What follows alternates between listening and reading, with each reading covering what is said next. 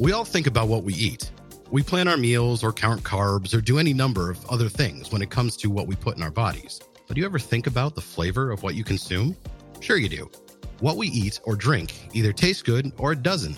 In fact, taste is the number one consideration in what we consume. Yet, there is more to it than just like or dislike, and there's even a whole industry dedicated to it.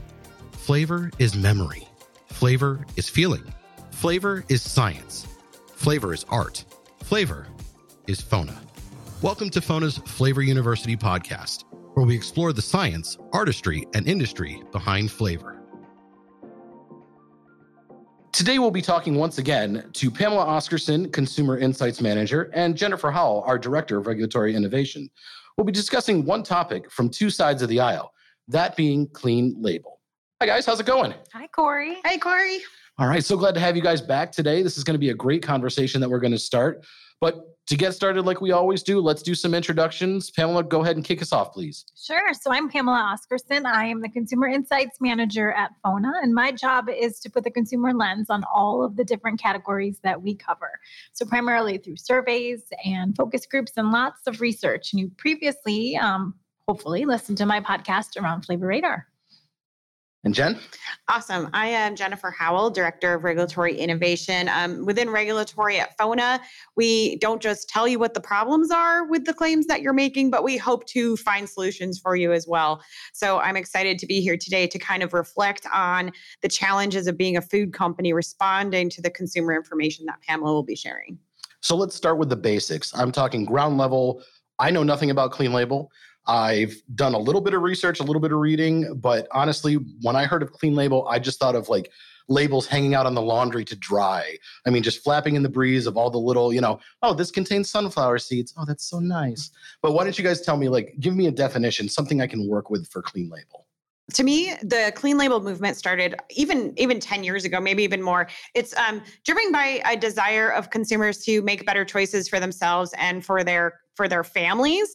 Um, and the interesting part is how they decided to identify how to make those better choices. So, for instance, they wanted to be able to see whether a product is gluten free. They wanted to see whether or not they understood the ingredients that they are seeing in their food, or they want a simpler food. And over the past 10 years, it's evolved significantly into, I would say, getting to know each segment even better. So, what is the consumer expectation in dairy, for instance, versus the consumer expectation in candy? And so, what we've been doing is trying to identify with additional granularity granularity what clean label means to each consumer in each segment.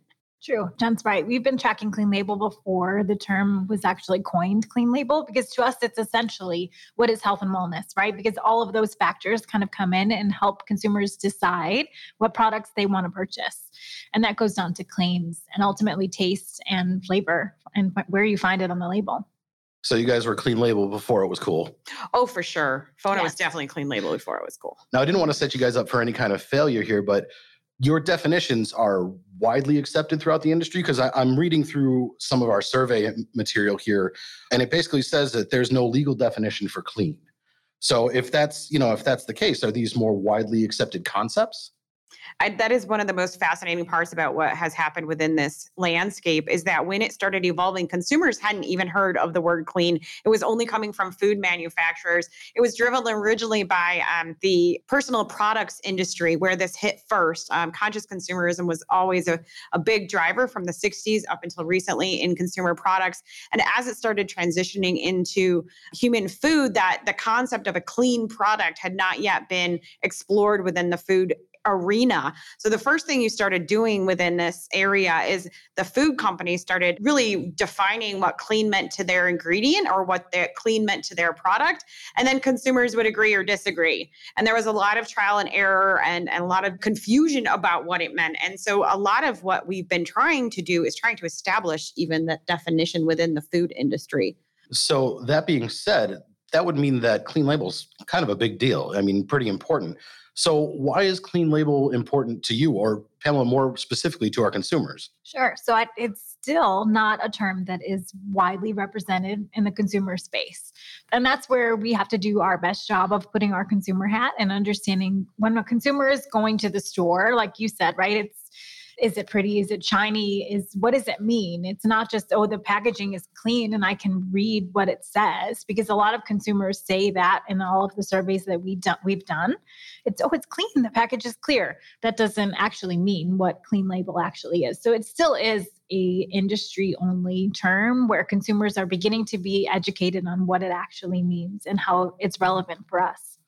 So does that mean that consumers are kind of hesitant when it comes to certain words on their labeling, like you know, artificial or versus natural or artificial sweeteners? Does that kind of throw people for a loop when they see those kinds of things, or what's the consumer's reaction to those kinds of words? So artificial absolutely is a turnoff, but it's also dependent on the category because like breakfast cereals, a lot of them have artificial flavors. So it's kind of matching up your product with the ex- overall expectation of the consumer. So if it's something that is on the fresher side and less processed, then they're looking for more natural flavors. Where if it's something that's extremely processed and has fruity flavors that are more fantasy, they're not going to be expecting flavors that are natural or even ingredients that are natural. That's actually been one of the most fun evolutions over the last 10 years in clean label is seeing companies that like overshot the mark, right? When you started to see those major chip brands that I will not name, they started to have those brown bags instead of the bright orange bags.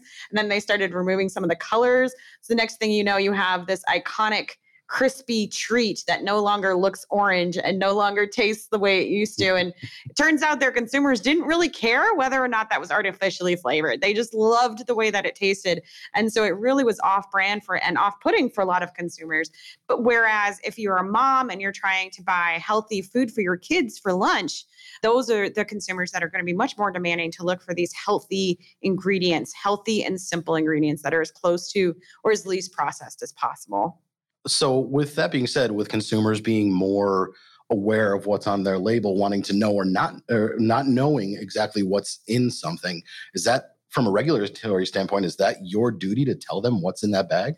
That's an interesting place where I would say marketing and regulatory can partner is that we try to determine what can be said, and then marketing tries to figure out the way to say it in a way that the consumer will best understand. Because if I start talking about pictorial representations and characterizing flavors, the consumer is not going to have any idea what I'm talking about. But if you start talking about the claims that they understand or are looking for for their product, then they start connecting back to the product again.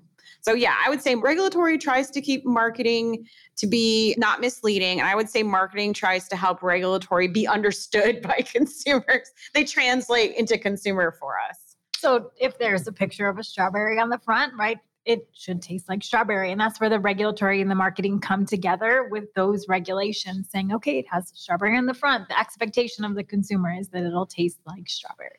Yeah. And that's where we kind of, I guess, partner with R&D also is marketing says this is what the consumer preference would be for this product type. And regulatory says, well, this is how hard it would be to hit that expectation for that consumer claim. And then R&D kind of has to try to create a product that meets the requirements of both marketing, so it's appealing to consumers, and regulatory, so it's actually legal and compliant as well. So it's almost a three part partnership that consumers probably don't always know is happening in the background. So is regulatory trying to keep marketing honest in a way? I wasn't going to say that. I edited myself. But yes, I, I would say marketing tries to it's not even marketing trying to be honest. It's the consumer desire. The consumer wants a pie in the sky product that doesn't exist that meets all of their needs and desires and doesn't have any ingredients other than what's natural and, and non-processed. And honestly we're not adding processed ingredients to processed food just for fun. We are adding these ingredients because they're functional. If we didn't need to use things like sodium benzoate to prevent food safety issues we would not use it right and so the marketing piece and the consumers i think are kind of aspirational. It's kind of what they're inspired and what they want. Marketing's just the voice of that consumer. So it's not a matter of honesty so much that it is translating the consumer desire into what's actually possible. And correct me if I'm wrong, you're saying that, you know, marketing is the voice of the consumer, but I also think marketing is the voice of regulatory too. I mean, you're putting together information probably in a, in a, in a nice neat package for people to understand and to accept oh, you know so good. as opposed to having these you know large formulas and whatnot. Marketing's like here this is what you need to know about clean label about what's in this product. And I, I think that's a fabulous partnership together. So obviously there are those out there that make clean label claims of some sort or another. What's what's your favorite clean label claim For me, it's no added sugar. I think in the past couple of years, as the nutrition facts panel has changed, it's kind of pulled the wool off of the consumer's eyes, as well as it's that kind of like the Wizard of Oz, right? That nutrition facts panel has always um, been what the secret, the man behind the curtain, essentially. So it's giving consumers the opportunity to choose and understand maybe one level deeper, a little more transparency in what's actually in their product. So, an example of yesterday, I had a sports beverage and I looked just for fun, like, oh, okay, great. How many grams of sugar in this small little bottle? And it said 21 grams. And underneath it, it said 21 grams of added sugar. She's like, oh, wow. Like, and I understand, right? Taste is what drives consumers to consume and repeat purchase. But you're like, oh man, like it's surprising a lot of the time. So many years ago, that line item wasn't there on the nutrition facts panel. So giving consumers the opportunity to know what's in there, I think is extremely important. And then they decide one, whether they want to look for it, and two, whether it matters to them. Yeah. According to the macaroni and cheese box, I'm a family of four. So having that honest labeling on there really helps me know that you know that that I'm eating more than I probably should. Uh, but Jen, what do, what do you think? So um, I would I would say my favorite clean label claim is along the no artificial flavor and the no artificial colors, just because all natural is so nebulous and has no regulatory definition that it's a really risky area for both consumers and for product developers, which is interesting because consumers, I saw in our recent survey, they think they know what all natural means. And that to them, that all natural is clean label.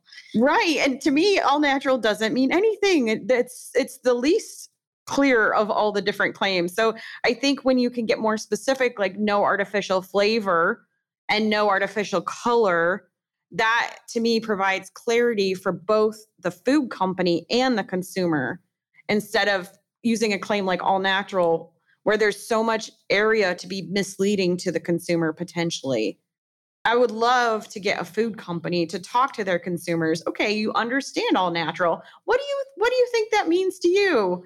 And get them to define it because I don't believe we're on the same page about things like all natural at all. And I was going to say that you were going to pick organic just because it's the most regulated. Oh, right? I almost said organic because honestly, I think those third party claims where you've got those third party bodies that are certified, they are so great and they are so handy that we have common regulations. However, my little hippie soul does believe that the organic claim has been misused and so it's been watered down. Um, I honestly i love it on things like eggs and and dairy products. I don't love it so much on granola or cereal bars or things that are highly processed. So it's funny i was going to say organic but I, I, have a little beef with organic so. And to, like over time as we've been yeah. tracking clean label less and less consumers think that clean label means organic and natural is what's rising which is interesting. But if you think take a step back and think about what natural means not as it relates to food it's easier for consumers to comprehend and then make the connection. Not man made. Right. Yeah. Yeah. And when you when you lay it out saying, you know, on eggs and you know, things like that, that makes sense. Absolutely. I know where an egg comes from. Mm-hmm. You know, I, I took, you know, kindergarten biology. Yeah. It's not really as class, but still. right. I mean, even currently egg, right? right. and I do know which one of those came first, which is another podcast in and of itself. But when I think of all natural, if you ask me to define it in my head, I'm going Bear Grylls, taking the witchetty grub out of the tree in Africa and just eating it. He knows where it came from, he knows how it got there, and it's disgusting. But I love that he knows where it came from and, and he knows how it got there. And I, I do think that's such a, a great way of thinking about it but they they want more than that. They want the they want that natural tag which i've always had an issue with. I'm not going to do much natural bashing but just to bash natural just for a little bit it does feel like human exceptionalism right? And that we are ex, we are extraordinary. We are outside of nature so that the things we make can't be considered natural. And also natural doesn't always mean healthy or safe. So i do i do love picking on natural. I also think that the way that food is distributed and packaged in the United States should be considered when you're looking at things like natural claims, not just what's in the plastic container, but the plastic container and the fact that it was shipped to me from Chile, for instance, should go into the thought process when it comes to these types of claims. But I am an outlier in that area so with these claims, I'm certain that people are starting to become much like yourselves, a little more suspicious. Mm. I mean, correct me if I'm wrong. I'm certain that they're reading the labels and actually questioning these things. But when they read the labels, are they willing to pay for these extras? Are they willing to pay for these extra claims? Is that in the price tag? So some consumers are, right? Because as long as the product meets their overall expectations from a sourcing or even from a flavor, a taste expectation, or it's from a company that they trust or they're familiar with, they are willing to pay more, some of mm. them. Yeah, I think there's certain premium ingredients for sure. And that's an area where if you're not cautious, you can just accidentally be misleading consumers to pay more for a product than they normally would. They look for things like eggs, they look for things like dairy and honey and maple and some of those high premium type ingredients, or, or I hate the term real food, but I don't have a better term, right? Um, looking for those real food ingredients on a processed food product they are willing to pay more for those premium type ingredients. And then the other area is the authenticity piece that's so fascinating about clean label. So looking for something as a Madagascar vanilla instead of a Mexican vanilla or a Tahitian vanilla, um, or looking at something like an Italian lemon versus a, a Florida lemon, those key indicators of premium are things that the consumers are more willing to pay for. So, if they're more willing to pay for it, does that mean that price for them when purchasing a product uh, i mean are consumers using that as their determining factor or are they now using clean label? Are they now using all natural as their as their factor I think, like Jen said, it, it depends on the category. Mm. Okay. Because there are things, and it depends on how you prioritize the things that go in your pantry. So I'm willing to pay more for something that I'm feeding my son, right? Because that's important to me and him growing strong and those types of things. So that's more important. Wherever something for me, like ah, I'm I'm the biggest bargain shopper there is. So you're like, oh, get this one, buy one get one free, or so. And taste it always comes back to taste. So if he's not going to eat it i'm not going to buy it. It doesn't mm. matter how cheap it is or how expensive it is. It has to be nutritious great tasting and affordable. And that's i think really important is each consumer kind of has a decision tree in their head for the product that they're purchasing. Um, there's two people i think of. One pet parents are willing to pay way more to buy the healthy food for their dog than they are for themselves and they have much higher standards for their animals in many cases. But then the second group I'm thinking about are like my husband who's a long distance runner when he's trying to buy products for his his athletic needs. It's not price he's looking for first, it's not taste he's looking for first, it's function. And so it's really important to know your consumer because if you are trying to make a a product for a runner that contains a large amount of fruit because you think the clean consumer wants fruit in their product, you're going to hit the mark because he's looking for something that keeps him with sustained energy over long term. And if it's got a high level of fruit, he's going to bonk and he's not going to be able to run the 50 miles that he needs for that race. So I think so much of this is about that ongoing movement towards personalization and how each of us are individuals and how we all have our own needs. And that's really what the key is for nutrition is how can i get the right fit for my own personal decision tree mm. It definitely speaks to the quality aspect of it, right? Because if we talk about the fitness space or even health and wellness, vitamins and supplements, quality over price always mm. goes to the top because that's that you have that perceived notion that something like a supplement is already good for you. It's coming from a company that you trust. So the quality of the ingredients is your overall expectation, where you're willing to pay a little bit more because it's something that's going to help you be better. I love that. Just like a, a, you know, if you're looking at pharmaceutical products, you are absolutely going to buy something that's functional and safe over something that is, you're, you're going to pay more for it. You're going to pay for more for a delicious tasting, you know, high quality, safe pharmaceutical product. Yeah. So where do we get these figures from, these ideas from, as far as like how do we survey people for this? Is there is there a, a, tool out there, a survey out there where we can get this kind of information? What's what's that look like? What is that called? We do lots of surveys in many different ways. So we primarily source um, nationwide, which is our, our larger study that I did in 2020. But for this podcast, I actually use something called Suzy. It's not a person, not a fun little lady. It's actually a real time consumer insights tool where we can go online and ask questions to consumers all over the United States it's so interesting the way that technology is influencing food trends as well a lot of the conversations we're having right now would not have been possible 20 years ago when I started in regulatory because the computers didn't exist to store the data that you need for the incredible amount of information it takes to support these claims. Um, and then having at your fingertips the ability to just ask consumers for their opinion. I, I don't know that food companies are using this to as much as they could. And I think a lot of food companies are listening to other food companies for trends when it's actually the consumers they need to be talking to. So I love that that's so easily available to feed this.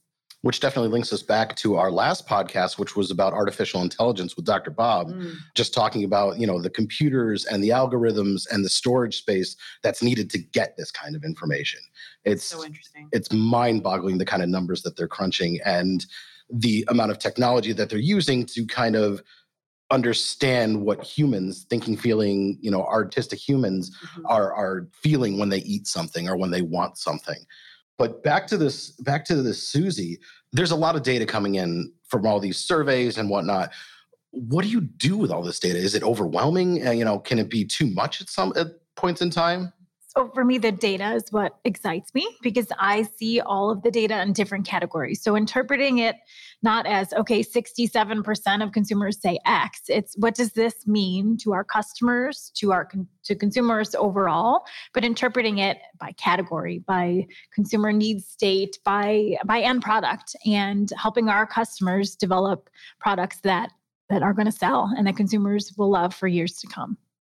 Now, with all this data that you're getting, does this tell you like a magic number of ingredients that should be in a product? Like, is there a, is there a you know no less than this and no more than that kind of number of ingredients in a product? Does it say ten there? Five. Five. Okay.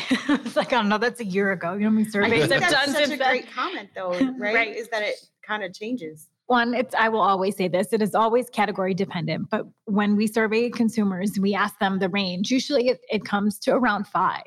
But that's difficult to achieve in matching the taste expectations overall. So it takes you back to think of a granola bar. Can a great tasting granola bar be achieved in five ingredients? Probably depends on what the ingredients are, right? So mm-hmm. it's, but then you connect it to clean label and you're like, ah, so that's where the demand of the consumer doesn't always meet the expectations of what is actually deliverable. It's more pie in the sky. Would I love to have a granola bar or whatever it is, only five ingredients? Sure. But it doesn't mean that it's always achievable. And that's where the industry continues to evolve and educates consumers on what is actually doable to meet their needs that's a really good point is that a lot of the fun of this has been seeing food companies evolve to meet those demands and coming up with better solutions to these old problems. Some of these ingredients were invented in the 1970s, 1950s in some cases, and we've never had a push to revolutionize and modernize these ingredients. The consumers are expecting that we do better, and the, the food industry is really working on doing better. It's really cool if you ever get a chance, there's a really cool cookbook out there. It's like 1940s Depression era cookbook, and it's basically taking almost you know what you're able to get and what you have and making something out of it. There's a guy that actually does TikToks about this, and the names of these products are like uh, potato cake. Which doesn't sound like it works together. And then he makes it and he tastes it and he's like, that was actually really good. That's so super cool. I mean, I'm telling you, like, all the all these like videos and whatever you know it's I, I don't even know the name of the cookbook but something to to consider. So we've got all these ingredients and we want our sellers to be more active i would say in the creation of the of what they want in their products right? So there's got to be like a they're probably starting to put out like banned lists you know like saying yes you can have this in our product or no you can't have this in our product. What is what does that look like? How does that affect what goes out to the consumer what the interesting thing about those no no lists is they are both a reaction to the trend, but also a creation of the trend. So they are reacting in that um, they say, okay, consumers do not want, for instance, trans fats in their finished products. However, they're also creating the expectation for consumers by adding ingredients that the consumers have never even heard of to that list, or adding ingredients that the consumer was like, actually, I was okay with xanthan gum. Just because it starts with an X doesn't mean I don't understand what it is. And so it has evolved over time. There's also been some ridiculous responses to it. There is a grocer who shall not be named who created a no no list by aggregating all of the no no lists of the other grocers. Well, they accidentally made a typo when they typed the list up and they banned vanilla. they banned vanilla from their own products. Still has not been fixed, but what they meant was artificial vanillin. A lot of companies don't like seeing artificial vanillin listed on the ingredient statement on your back panel. However, surprise, some consumers are perfectly fine with it seeing on the back of a chocolate bar. That is where vanillin officially started getting called out, and it was fine. And so it, it has continued to evolve, but it has gotten a little ridiculous at the same time. And we're seeing way less press on no no lists than we ever did before. It's almost like they kind of disappeared, right? Because it was they were so prevalent a couple of years ago when we started doing our um, our surveys, and now it's like you don't even hear about it. Like you're not seeing commercials for restaurants having clean ingredients or those types of things. It's kind of gone in the background. Right. Not that they've gone away. Right. It's just there's less. got maxed out Yes. right it gets saturated you can't you can't differentiate by adding another ingredient to a 300 ingredient list right. be like oh we're actually more conservative than so and so it doesn't work at, at some point some consumers just stop reading the lists So I'm gonna reach back here because I, I heard something that was really kind of fiery from Jen, like which is totally unexpected. Wink. But I want to know what's the difference between organic and natural. Mm, So there's like, I, I- I mean, I know that you know, organic to me kind of insinuates produce of some sort, and Mhm. I- I mean, but I don't know where to draw the line between organic and natural. no I, I i agree organic is kind of a starting point so natural has only actually been defined by the fda in regards to natural flavor and so really natural is a really risky place to make any sort of product claims because there is no definition of natural. And these days, when when consumer groups or third parties or um, legal entities can test your product and identify that it contains specific ingredients down to the part per million or part per billion, um, natural it, it continues to be risky. That being said, organic is always at the state of the art. So not everything that can be used in food is available in organic form. And so there is a list of allowed synthetics on the organic list. So organic doesn't always mean natural either, but it is it is a really good starting point to support that claim, but it, it doesn't go the distance when it comes to the complete natural claim. But natural is is really hard to define. It is really hard to nail down everything from what was the source of the water that you used and I hope that water was treated and treatment chemicals are typically synthetic. So either you're using treated water that was healthy for food products or you're using water that contains synthetic materials. It's it's kind of a lose-lose for food product manufacturers and continues to be a little difficult that the consumers are are demanding it. And those consumers that are really looking for those products that fit within that small scope are few and far between. Because if those consumers actually wanted that, they would be growing their own food. Yes, eat an and- apple. Exactly. Like they're growing all their own own things Mhm. to fit within that niche market. But it doesn't mean that the average consumer, average mom or dad in, it, in that case isn't researching and reading the labels and looking for having preferred organic or even natural, even though they fully don't understand what it means. There's some interesting things where when people say what they want to buy versus what you see that they're actually buying, right? So the self-reported trends versus the actual purchase patterns can be very different. Who we aspire to be versus who we actually are, right? or who we want consumer or who we Mm. want others to think, To we, think are, we are. right it's Mhm. that overall perception which is hard Mm-hmm. So I'm going to break away from the natural, organic, on the label, off the label, and I'm going to talk tech a little bit, uh, at least tech from my perspective. I'm, I'm going to talk about social media and clean label. What is social media doing with clean label these days? So, for example, I'm always reading people's tweets that are like, hey, go vegan. I'm totally vegan. It makes my lifestyle sound wonderful. And that's the voice I hear in my head. If you actually do sound like that, I mean, great. But in my head, that's what you sound like. Um, so how do you how do you tweet something like that or promote something like that and not sound condescending? Like I'm, you know, I, I'm trying to push this new health product. You're going to get buff, ripped faster, you know, whatever, you know. But it, it always sounds fake to me. I mean, I think that's that's a hard line to walk. You know, how do you how do you push something that's good for you and clean label without sounding condescending? Or judgy. Yeah. so a lot of companies are hiring influencers so they're sending their product to them to use and taste and then push on social media saying oh how great this product tastes and it fits within my lifestyle in the hope that the people that are following them are similar to them and like oh Jen said, it. Mhm. Why why wouldn't I buy it too? Right? Like I'm like her. She likes it. Why wouldn't I? So it's easier. So they're using influencers to help kind of guide consumers to their section of the grocery store. Yes, influencers are definitely important. One of the big ones out there right now is is Lizzo. And she's got this, I don't really want to call it a challenge or whatever. We initially mentioned about, you know, putting fruit in, in ice water or oat milk or whatever it was, and people going crazy about that. Well, now she's got a new one where you get watermelon and put yellow mustard on it. So we have another individual in the room that you guys don't hear from. Uh, it's Sarah Hyken, our, our production manager, is what I'll call her. And she's actually tried this fa- this what do we call this? This fad. So Sarah, why don't you why don't you tell us what your experience was with that? Okay, so I love watermelon and I not a big fan of yellow mustard, but I wanted to try it because everybody was doing it and it's actually not that bad. My fiance loved it. He actually went back for seconds. So Ugh. it's I don't know what it is about the sweet, refreshing watermelon with mustard. I can't describe what it tasted like, but I think that everyone should try it. I feel like it's dependent on dose. How much mustard are we talking? I mean, I did. I tried to do like a fancy drizzle. So Okay, like think like a about a couple drizzle? lines. Yeah, Okay. not a heavy drizzle. Not like too more heavy. like yeah, like Ooh. I mean, I've heard of people putting salt on watermelon. Pamela's raising her hand. Uh, you know, which increases the sweetness. I'm not a watermelon fan. Um, our listeners don't know this uh, by the look of me, but you could definitely tell that I don't eat a lot of watermelon.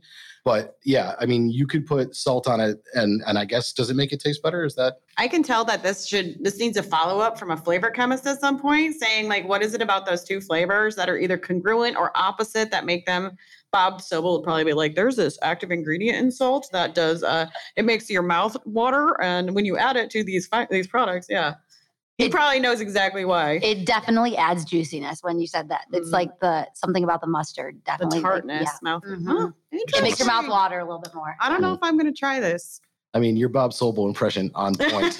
on point. I do spend a lot of time with him. He's awesome. You know what? Every time he talks, I find out something new. I just every time he's picked up facts. Even though I've seen him present thousands of times, I always learn something new. And that's actually a really good reason to go back and listen to our other podcasts Mm. too, because that man drops knowledge, you know, Yes. like like crazy. You got to listen to him talk. It's awesome. Mhm. We've talked about marketing and Lizzo. I mean, as we should, Mhm.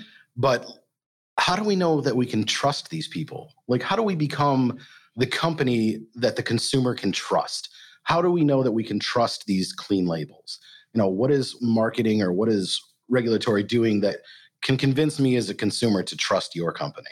So I think when you talk about companies and trust, it goes back to do you do essentially what you say you were going to do, right? Your products are not misleading. You're you're being honest in what's in the products and that will go a long way with consumers because as soon as we talked about social media, as soon as you take one false step, you've lost the trust of consumers and you've created a buzz that isn't necessarily positive. So being a brand or a company that consumers can trust to do the right thing is extremely important, especially when it comes to clean label. Also, I do not trust Lizzo anymore because I will not be eating that. She's lost my trust as It's well. gone. Yep. It's gone. okay, so if that's how we become the trusted name brand, so to speak, or trusted name in the industry, if we lose step, if we fall off that razor's edge, how do we get back up? It's all about educating the consumers. They don't know what they don't know. So being there are not a lot of brands or even companies out there that go that one step further to talk about what's in their products, right? It's that the Wizard of Oz notion behind it. So be the first one out there to say, yes, these are the ingredients in here. A couple of years ago, there was a can of soup. Jen talked about xanthan gum, right? Right on the back label, it said exactly what it did, right? It, it helps thicken the soup, right? Give you that overall creamy mouthfeel that consumers are looking for. So be transparent. Don't be afraid. Be transparent because you will build the trust of consumers more than you'll ever know. So let's round this out. Let's talk about your key takeaways.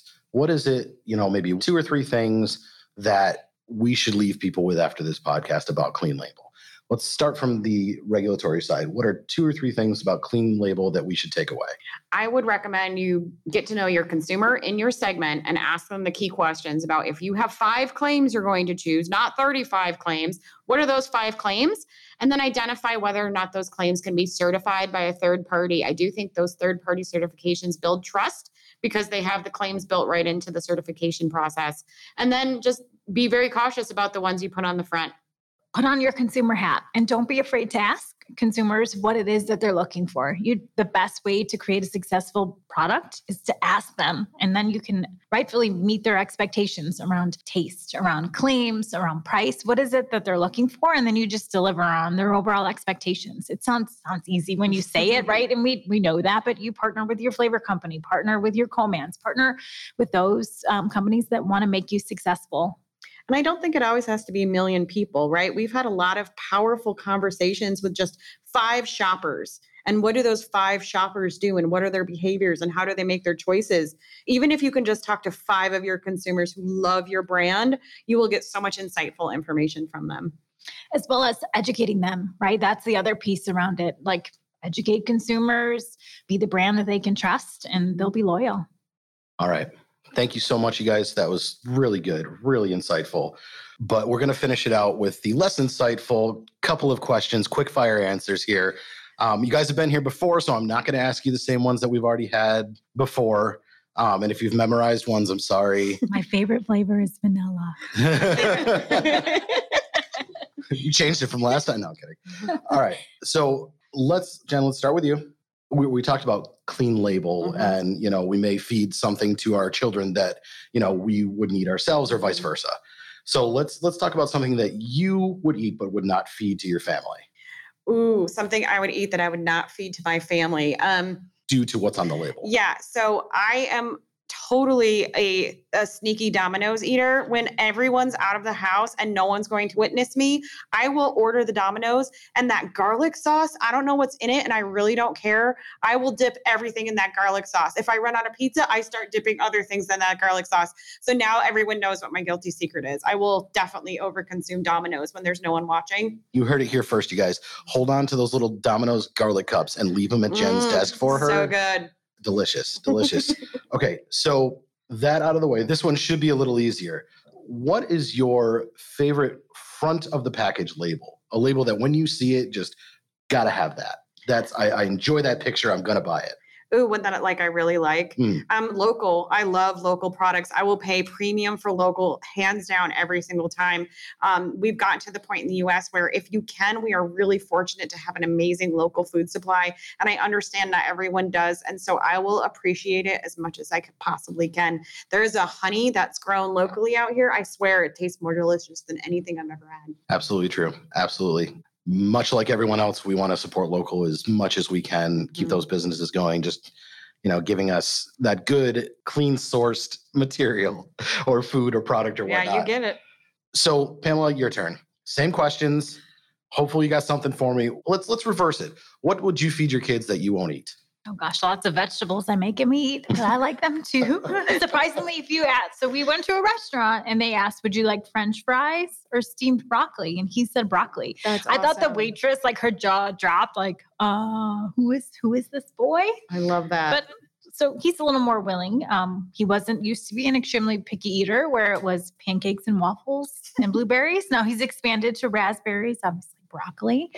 um, but we both have crazy sweet tooth. So I've become like a closet sweet tooth eater, especially in the past year when we're spending so much time together, right? You have to hide the bite of the cookie or eat it mm-hmm. in my office because we limit the sweets because that's all he would eat. yeah, yeah, we're we're at the same phase right now. You know, what's what's mine is hers and what's hers is hers too. So absolutely. I mean, we're we're in the middle of potty training, so mini Oreos have become the thing to have. So every time we have a successful venture to the restroom, we don't just get one, we get two because we have two hands. So clearly, you need two Oreos, oh, one for each that. hand. You need M and M's; they're much smaller. Yeah, yeah. We should. We Not should. anymore. It's too late. You can't go back. No, she's expecting cookies. What you know? I mean, I mm-hmm. can only go bigger. I can't go smaller. All right. So, Pamela, what is your favorite front of the package label? A label that you see in the store, and you're just like, that's a very flashy, catchy label that I, I enjoy. So similar to Jen, but I'll expand it. Mine's made in the USA. So especially in pet food, that's something that we always look for, and it definitely connects to safety. But anything that's made in the Grand Ole United States is mm-hmm. something that we'd like to support as well. Awesome. All right. Well, thank you both very much. That's it for FONA's Flavor University podcast. I'm Corey Doucette, and I'd like to thank our special guests, Pamela Oscarson and Jennifer Howell. Thanks again for coming out. And thank you for listening. And until next time, the flavor of FONA is the flavor of life. So go out and taste it.